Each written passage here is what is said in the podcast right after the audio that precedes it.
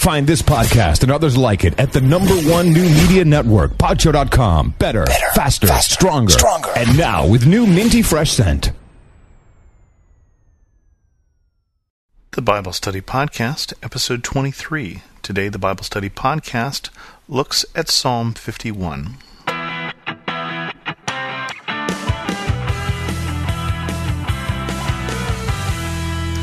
Welcome to the Bible Study Podcast. I'm your host, Chris Christensen.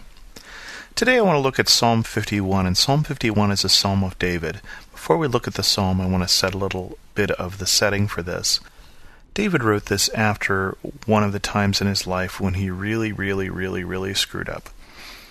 This is the story that's told to us in 2 Samuel when David is on the roof of his house. He looks over and sees his neighbor Bathsheba bathing, uh, lusts after her, has her sent for, sleeps with her. She gets pregnant. He tries to cover it up by getting her husband Uriah to come back from the fight so he can think that it's his child. He won't sleep with his wife while his men are still at the camp, so he finally orders that Uriah be left in a place in the battle where he'll die.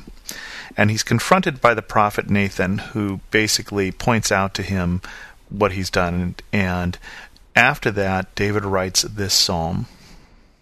And it's a psalm of repentance have mercy on me, O God, according to your unfailing love. According to your great compassion, blot out my transgressions. Wash away all my iniquity, and cleanse me from my sin.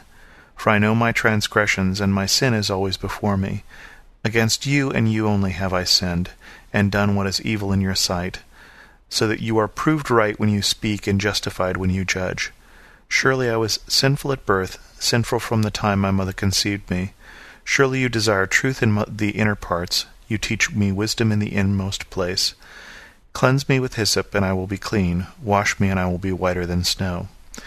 Let me hear joy and gladness. Let the bones you have crushed rejoice. Hide your face from my sins, and blot out all my iniquity. Create in me a pure heart, O God, and renew a steadfast spirit within me.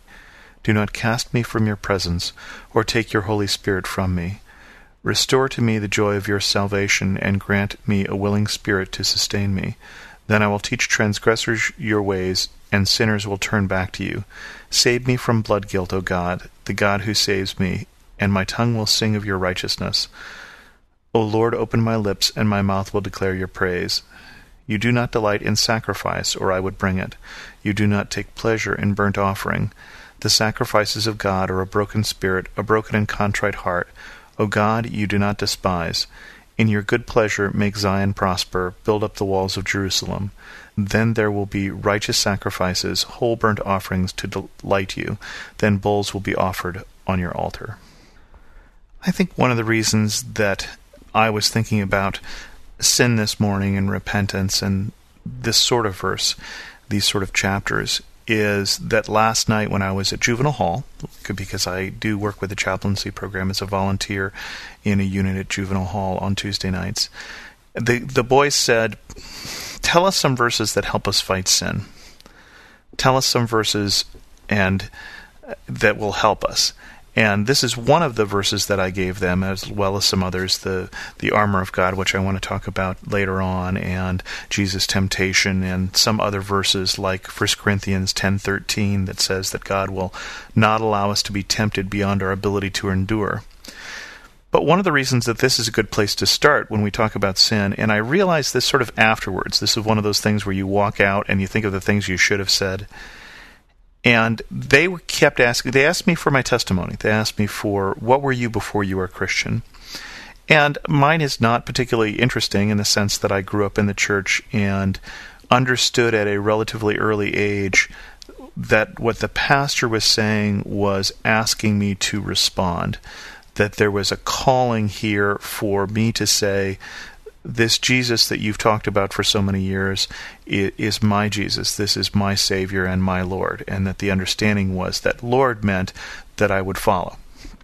That I would listen to what he wants and that I would follow. And, and that for me happened at the age of 10. So it's not like I say, well, gee, I was, you know, in trouble with the law or any of those sort of things before then. I was the kid who, you know, my father didn't said he didn't have the heart to punish me because I felt so bad when I did something. And so they they really kind of wanted to know, well, what was I before? What did I do before? And I realized I was trying to get across to them that like David, sometimes it's not a before thing. Sometimes it's a yesterday thing. I was a Christian before and, you know, is a, is great and then I changed, but sometimes even after that we still screw up. And David is an example of someone who really really really screwed up. But one of the things that David was very good at was when when his error of his way was pointed out to him, he he repented he turned around, and repentance, that's what it means, to turn around and head in a different direction. He didn't feel bad about it. I mean, he did feel bad about it, but that's not what repentance means. Repentance isn't, I feel bad about what I did, but of course, if you put me in the same situation, I'd do it again. Repentance is this, this ache for restoration with God and this changing of directions. And that's what this Psalm of David is. This cry that in the church that I grew up in, which is the Lutheran church, we would often use in the traditional services portions of this, and I think this has often been liturgical for those churches who are coming from a liturgical tradition because it is this create in me a pure heart, O God, create in me a clean heart, O God, and renew a steadfast spirit within me. Do not cast me from your presence or take your Holy Spirit from me. Restore me to the joy of your salvation and grant me a willing spirit to sustain me. Is something that isn't a bad thing to be saying week after week. It isn't a bad thought of, Lord, there are things that I have done this week. There are decisions that I have made. There are things that I have not done this week. Lord, help me again to look to you. Um, and so this is one of the things that I, and I, I would say, I, gee, I want to talk to them about that next week when I go back, but it turns out I was in a different unit this week, so I, I don't even know if I will ever see these kids again. And so I think some of the reasons this is turning into the Bible study podcast is I have to say it somewhere.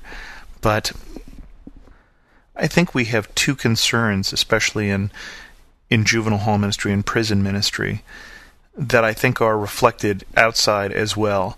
We have sort of two concerns for these guys. One is that they'll have a faith that lasts until they get back into the real world that they won't just have a faith of I got caught, now I feel bad about it. If I have a religious experience, maybe God will look at me and and will get me out of here, but then go back and go back to right whatever they were doing. We we want for them a real faith that will be a changing faith, the kind of faith that David is praying for. Lord, look at this heart that that is here and change it. But we're also looking for a faith that understands that this is the grace of God that's acting.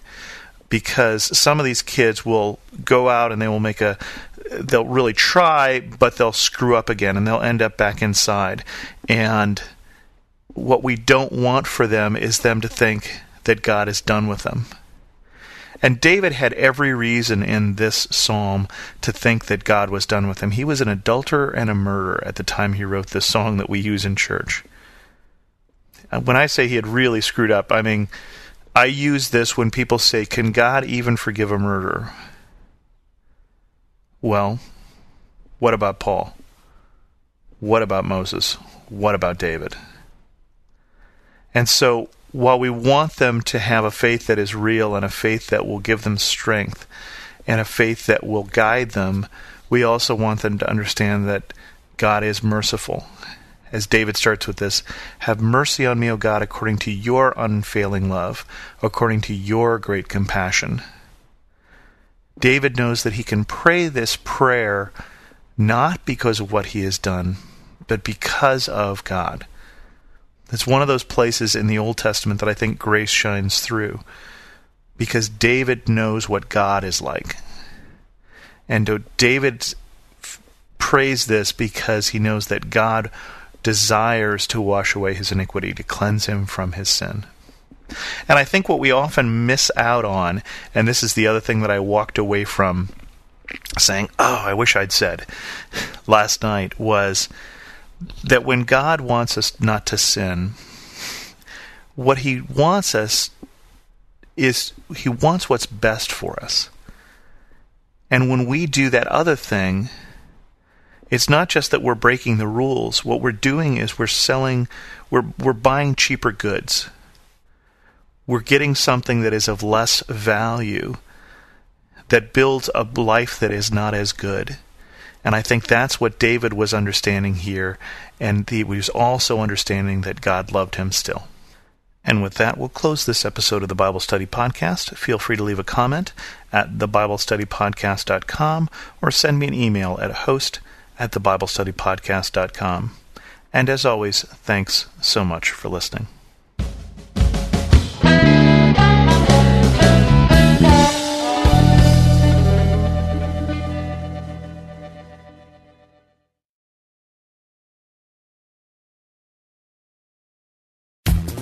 The best and the brightest, served up daily by the sharpest minds in content delivery, Podshow and Limelight.